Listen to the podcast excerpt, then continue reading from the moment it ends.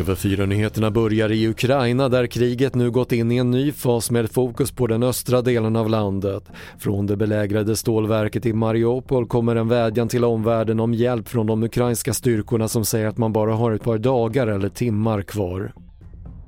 Ryssland utvisar ytterligare 31 europeiska diplomater från Nederländerna, Belgien och Österrike.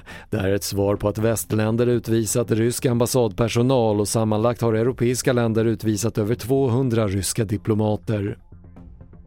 Här hemma är intresset relativt svalt för att folkomrösta om Sverige ska gå med i NATO eller inte. Det visar en SIFO-enkät som vi låtit göra och 6 av 10 svenskar tycker att det räcker med att riksdagen fattar ett sådant beslut och bara hälften så många vill se en folkomröstning.